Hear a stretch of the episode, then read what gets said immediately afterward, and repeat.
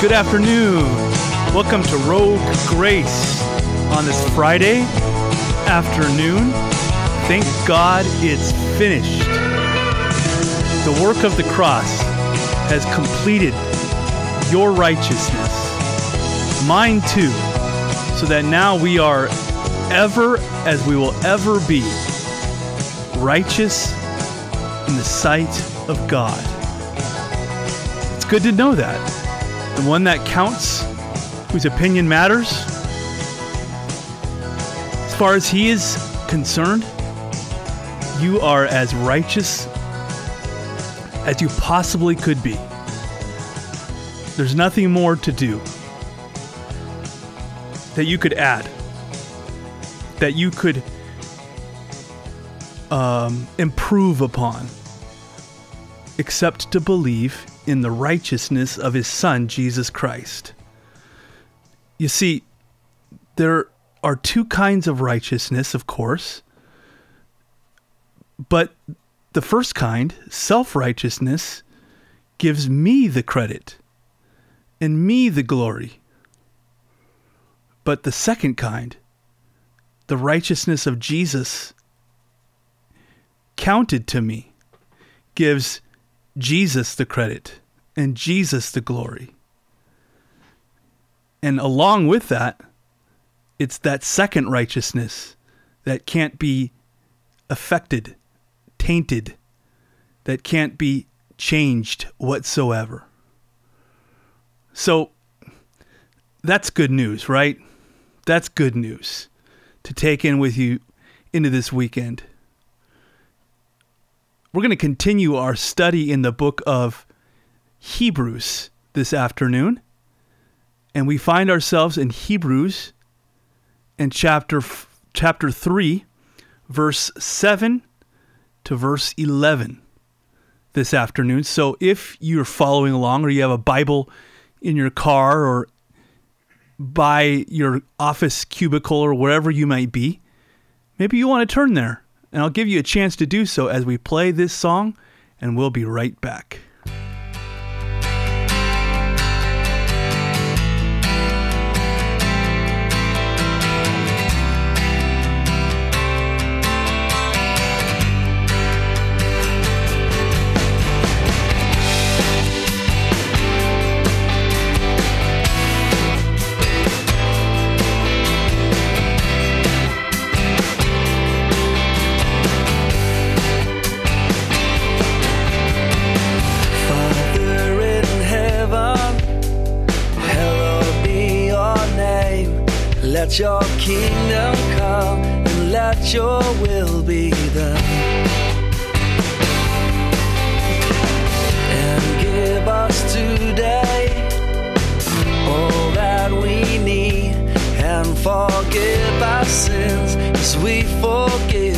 Each other.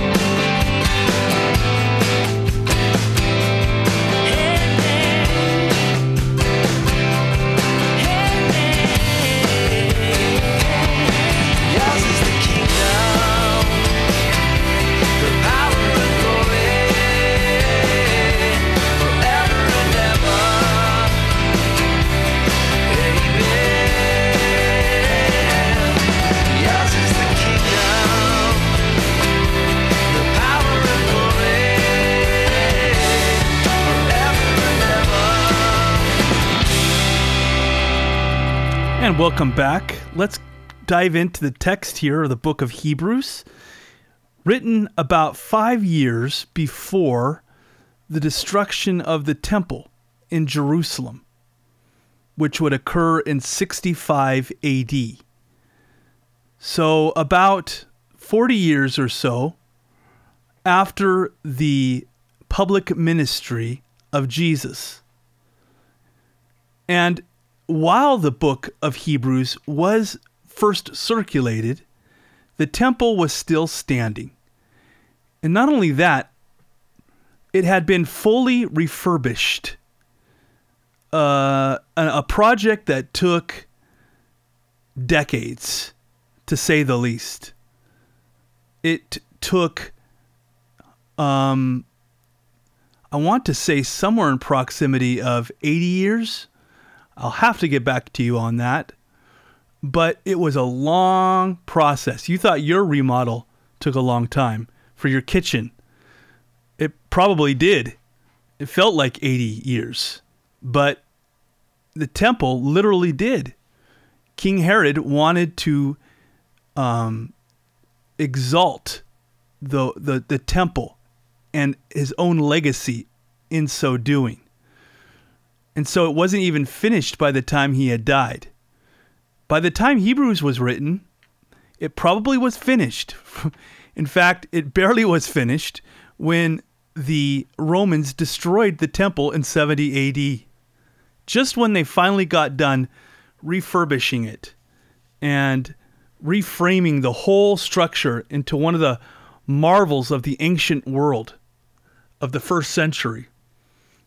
Then the Romans come down, led under General Titus, and just as Jesus told the disciples would happen, not one stone remained upon another stone, just as he had said. Forty years after his own life and death on the cross. So, when this book is written, though, that had not yet quite had happened. And there was a tendency for the Christians that this letter or book was addressed to to drift back under the tenets and the regulations of the old covenant, which would be of the temple. And there's a variety of reasons for that. Some that were probably more relevant to that time than now, and some that will always be. The book of Hebrews uses terms such as drifting and holding fast and uh, various phrases that are used in keeping your feet on the ground and not drifting back or wandering away. It uses various terms throughout the book because there is a human tendency to drift. Now, in this occasion, it's not drifting into hedonism or into um, lasciviousness, if I can use that old King James word, where one has a license to do whatever they want. But this kind of drifting goes back into a mentality of, I still believe in Jesus and I'm grateful for the finished work of the cross. And I want to take that with me as I go back into the temple. And I think that maybe one of the breaking points, the final straw, was when these Christians would go back with their sin and animal sacrifices. Then that was enough. And the writer's going to point that out, why that is, in a couple chapters. But he wants us, the writer of Hebrews, to be aware of drifting, to not let it happen so subtly that you don't even know where you are anymore before you know it. And the drifting tends to go in this kind of direction, and that would be well, I am so appreciative of the work and the cross of Jesus Christ. I, I know that that saved me and nothing else could. But I also want to demonstrate that I'm a I'm a, a, a um, an authentic Christian. Um, I'm the real deal, so to speak. I'm valid. And that works for a while a month, a year, five years, but not much longer than that, usually. And I have seen many occasions the people you thought would were least likely to drift away and to ultimately just fall out of the picture altogether did. They're nowhere to be found in the Christian community. They're nowhere to be found on the radar of the Christian faith. And it's almost as though they shined the brightest and then they blew out the biggest. And the reason I think might be, if I look at Hebrews, that they began to want to, even so subtly drifting, demonstrate that they were valid. That their Christianity, they, they knew they were saved by grace.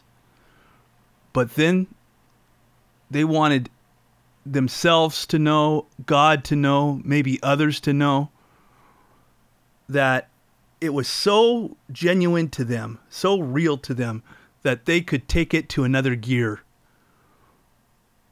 I want to take it to another gear in my life, but if I'm doing it in my own effort, then ultimately I'm going to burn out. I'm going to implode, and so will you. Maybe sometimes it's the Christian that maybe didn't shine the brightest at first, but just day by day, year by year, understood the grace of God and not perfectly, but faithfully, with consistency, were able to walk the Christian walk.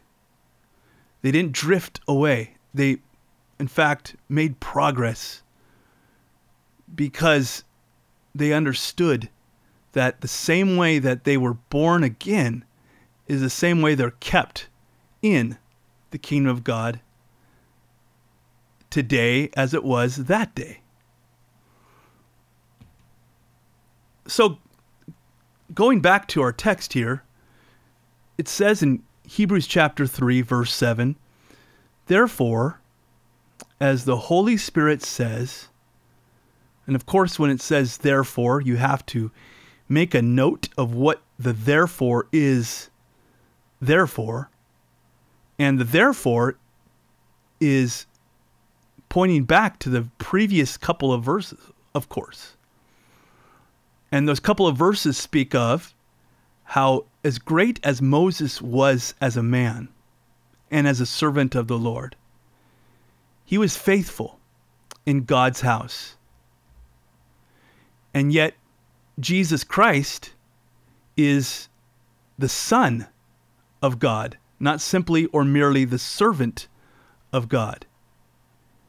And Christ is faithful over God's house as a son. So Moses was faithful in the house, and what he brought into the house of God is invaluable.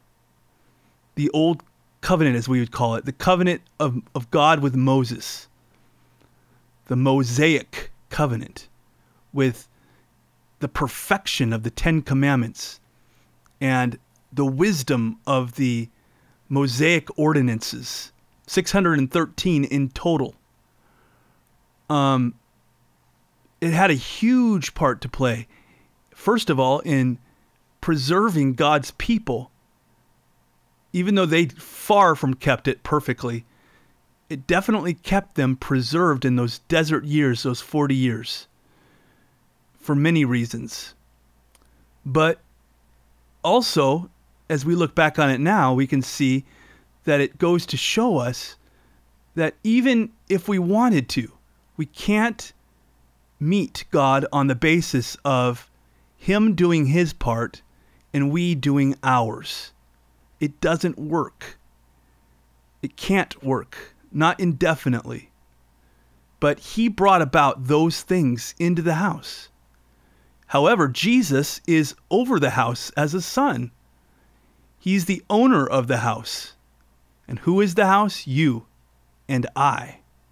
So that's the verses before. Therefore, as the Holy Spirit says, and then he quotes from Psalms Today, if you will hear his voice, do not harden your hearts as in the rebellion on the day of testing in the wilderness where your fathers put me to the test and saw my works for forty years. Therefore I was provoked with that generation and said, They will always go astray in their heart. They have not known my ways. As I swore in my wrath, they shall not enter my rest. So he's talking now of a third principle that is so important to the Jewish people before the time of Jesus, that's so integral to what we call the Old Covenant. The first would be, he addresses this in chapters 1 and 2, the angels. And then he makes the case biblically that Jesus is greater than the angels. And then, as we saw, as we just read, Moses, he would be the key figure. He would be the national hero, so to speak, of the old covenant. And yet, he just stated to us why Jesus is even greater than Moses. And now, the third principle, or the third segment of the old covenant that would have been so important to the people of Israel, and that would be the promised land, the land of Canaan. It's the land that is called the land of rest here in our text, here in Hebrews, in Psalms, and also in the Pentateuch, when Moses himself refers to it as the land of rest. And the writer of Hebrews is going to make the case that that land of rest is much, much more than just a geographical um, coordination or location on a map. That it speaks of something much greater than just borders and territory. But because it was borders and territory, we can relate it to our everyday lives, in our spiritual lives, by looking at it as it was then. And he refers to the day of provocation or the day of testing. Found in Numbers chapter 13, it's when the people of Israel had come into the promised land, the precipice, the border of the land of promise. Finally, they had been delivered from Egypt. They had made the trek, probably around two weeks or so, maybe three weeks, from the Red Sea, stopping at Sinai, and then making their way up where there was the mountains to the south, and as they crossed those mountains, the land God had promised them was waiting for them. And so Moses sent in spies into that land from every tribe to scout it out. How must how would it be best for them to approach this territory, and how the best um, advantages would be for them. And so the spies are in the land and do the scouting, and they come out of that land with a pretty amazing um, little sampling of the land, of what awaited God's people. And they have they come out with, as you know, these clusters of grapes that just a cluster of grapes was so large it took two of these guys to carry it, you know, on their shoulders. Pretty amazing. And the people were overwhelmed at these these samplings of the land. And the spy said, Indeed, it's amazing. It is a land flowing with milk and honey.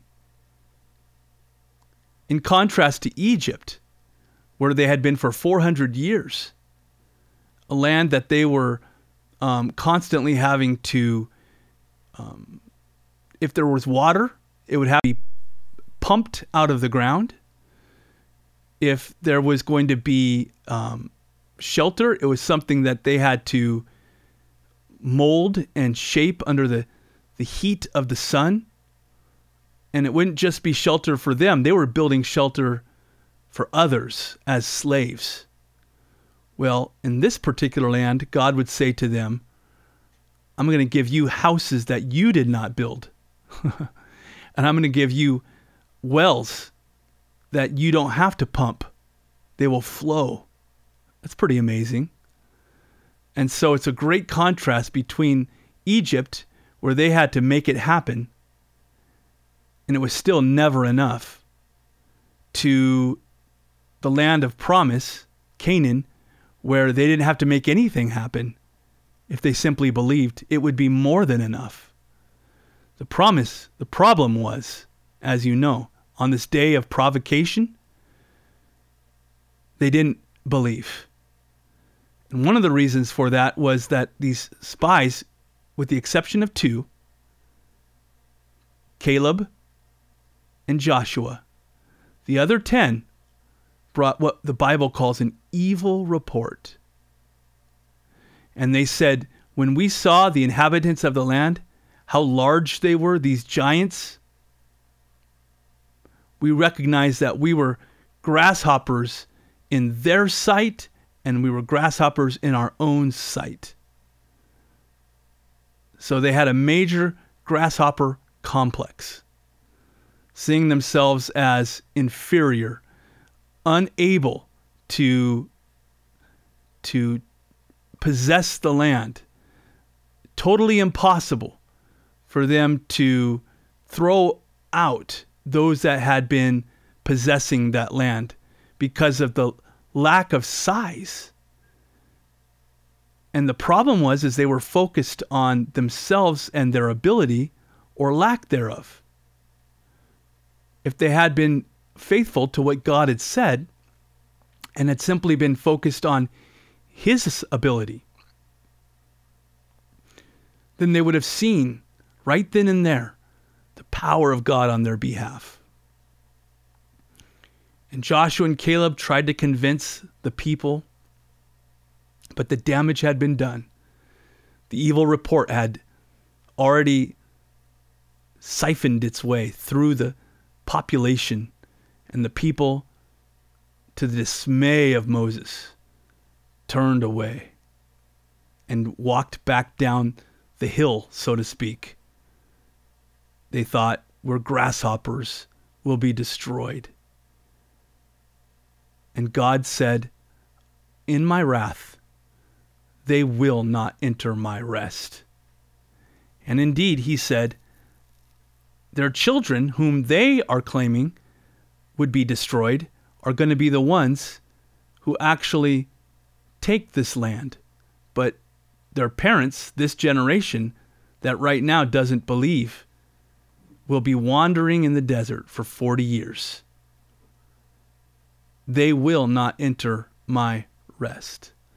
And so now the writer of Hebrews is saying the same thing can be said about any of us who take our eyes and place them on our ability or our spirituality or our faithfulness.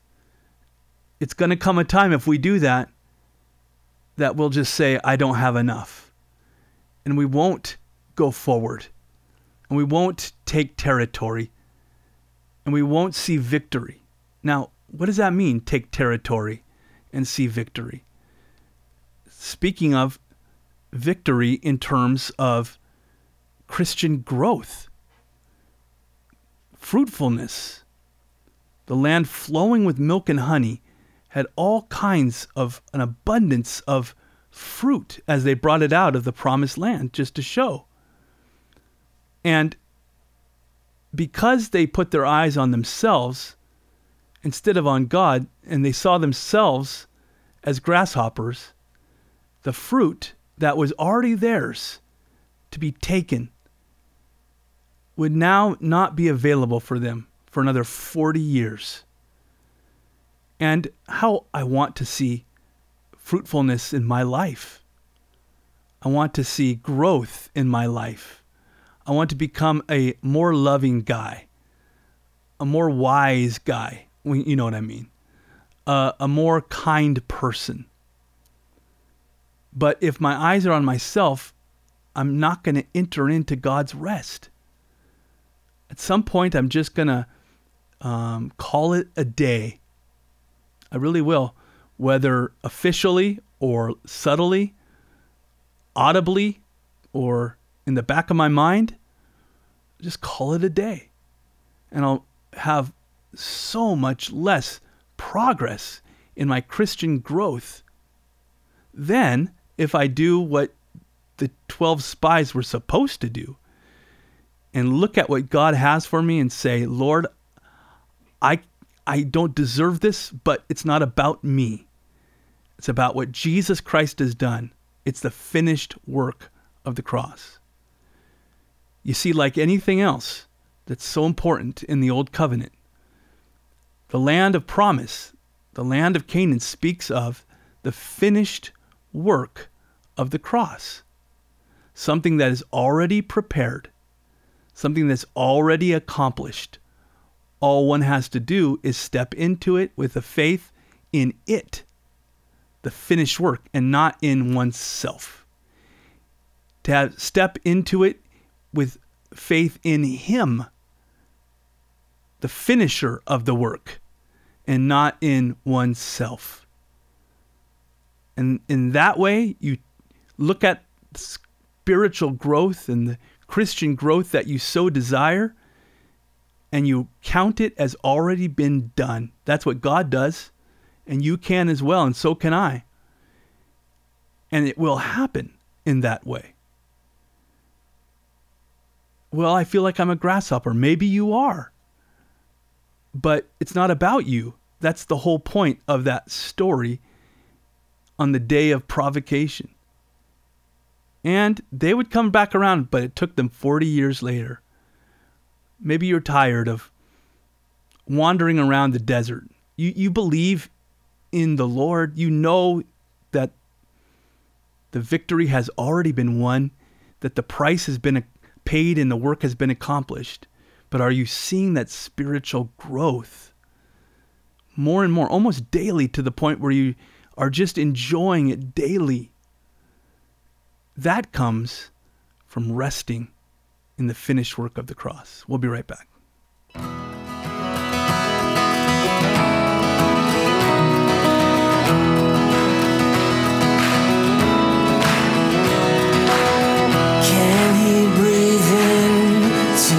The dust?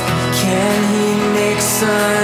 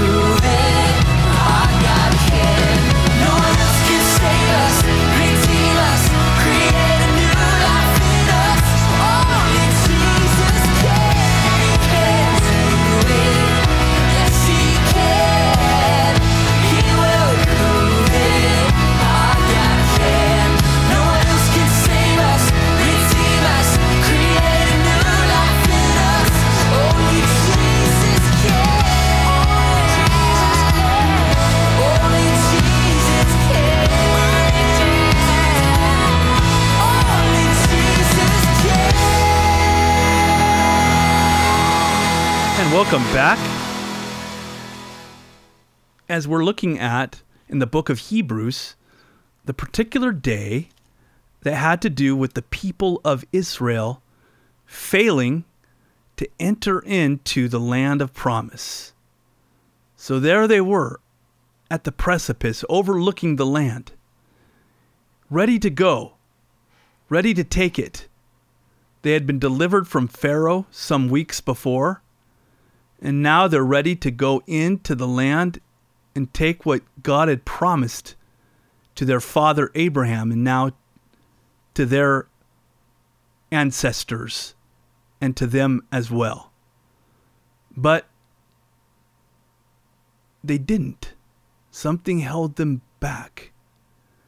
It was the evil report of the spies who said, We're grasshoppers. There's no way we can take these guys, these giants, out of the land. And that was simply almost like it seems the excuse they needed to back off. And they didn't enter into God's rest. Now, 40 years later, one of those two spies who said, We can do it, they were both still alive, the only ones out of that generation. But the one that was leading them was Joshua, and they took that land and they were able to find rest in that land. So, the territory of Canaan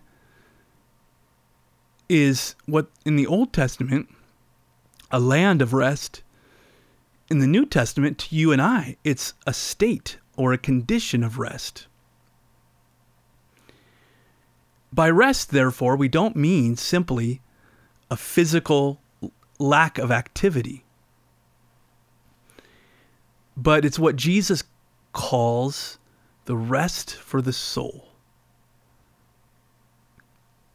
If you are weary and heavy laden, come to me, and I will give you rest for your soul, he said. So it's this inward rest. I like how Romans chapter 4 verse 2 states it. It's one of my favorite verses. And I'll read it to you as I'm turning there right now. A real, to me, uh, key verse in describing and defining the rest of God as found in the Old Testament book of the land or symbol of the land of Canaan.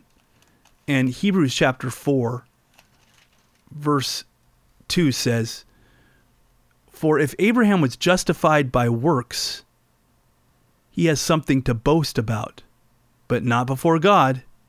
For what does the scripture say? Abraham believed God, and it was counted to him as righteousness. Now, to the one who works, his wages are not counted as a gift, but as his due. And to the one who does not work, but believes in him who justifies the ungodly, his faith is counted as righteousness. So,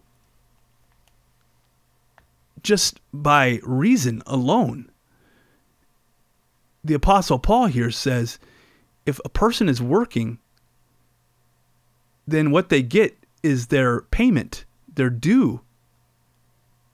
Right? But if a person is not working, then what they get is counted to them. It is something that is imputed to them, transferred into their account. It is pure grace. And so the land of promise is realizing it's not about me doing what I need to do in order to be blessed by God, but me believing what Jesus has done so that I might be blessed by God. Why? Why does God uh, set it up that way? Well, I can tell you one reason for sure. There's more than one reason, but one reason is guess who gets the glory? The one who deserves it. And that would be God. And his son, Jesus. So, under the precepts and the structure of the old covenant, God gets the glory and the person who met him halfway or kept their part, they get the glory or the credit as well. And what's given to that person, therefore, is simply like a paycheck. But under the tenets, under the core principle of the new covenant, the blessings and the goodness and the answered prayers that flow from God are based on what Jesus Christ has done, and all one does to tie into that is believe. So that therefore God gets the credit, and to the name of the Lord is the credit due alone. So, the day of provocation, what really got God upset? we, we read here in Hebrews, back to our text in Hebrews chapter 3. God says, I swore in my wrath. What got God upset? Why did he swear in his wrath that they would not enter into his rest? Them not resting, them not trusting. Have you ever been in a, a relationship like that where the other person just can't rest or trust. It's like you begin to wonder why are we even in this relationship? Or maybe it's her child even. And you go, why can't you just settle down and trust me? And it becomes a, a, a can become a serious point of annoyance, to say the least. Well, that's how God says he felt on that day of provocation when the people of Israel didn't enter in. He says, I swore in my wrath. What gets God upset, so to speak, quote unquote, is this. It's not my so it's not my wandering away into the pleasures of this world or catering to my flesh. It's not in my altering the truth or in my um, thoughts that are less than stellar or pure. Those things are sin. And yet, God is angry with those very much. But he placed his anger fully concerning those things on his son, Jesus, when Jesus died for our sins as our propitiation. So, what God gets upset at is when I'm not trusting in that finished work of the cross and I'm not resting. So I can praise God or I can bless God with my lips, but my heart is going 100 miles per hour, so to speak, in trying to figure out how things are going to work. Or my mind is full of anxious thoughts, trying to scheme or sort out how things are going to play out. Or maybe then depression sets in because, in my own understanding, I don't see how anything will work out. Well, God says, Oh, that irritates me. That you won't just rest, relax, get your eyes off of yourself and place them back on the finished work of the cross. Get your perspective straight again. Otherwise, you'll be failing to enter into my rest. And here's another reason why the land of Canaan, or what would later be called Israel, is really a land of rest. Because in it, the people that would have the faith to step into the territory and believe that it was already taken would find rest from their enemies because they would recognize that they they had everything they needed already. They wouldn't need to secure more territory for themselves. They wouldn't feel the need to take that other well or that bigger field. They already had it. It was already there. It was coming to them a land flowing with milk and honey. And when you rest in the finished work of the cross, part of that rest comes from knowing that you now have everything you need. It's coming to you. So you don't have to feel as though you need to gain more, get more, make it happen more. In fact, you don't do any of those things. And I think the reason that the land is not only enough, but more than enough, is not be just because, not just because of the blessings physically or monetarily that are given, but also because even if they weren't, one realizes, one feels, one senses that one already has everything they need. And that's what grants them that more than enough. That's the power, that's the wealth, that's the beauty of the finished work of the cross.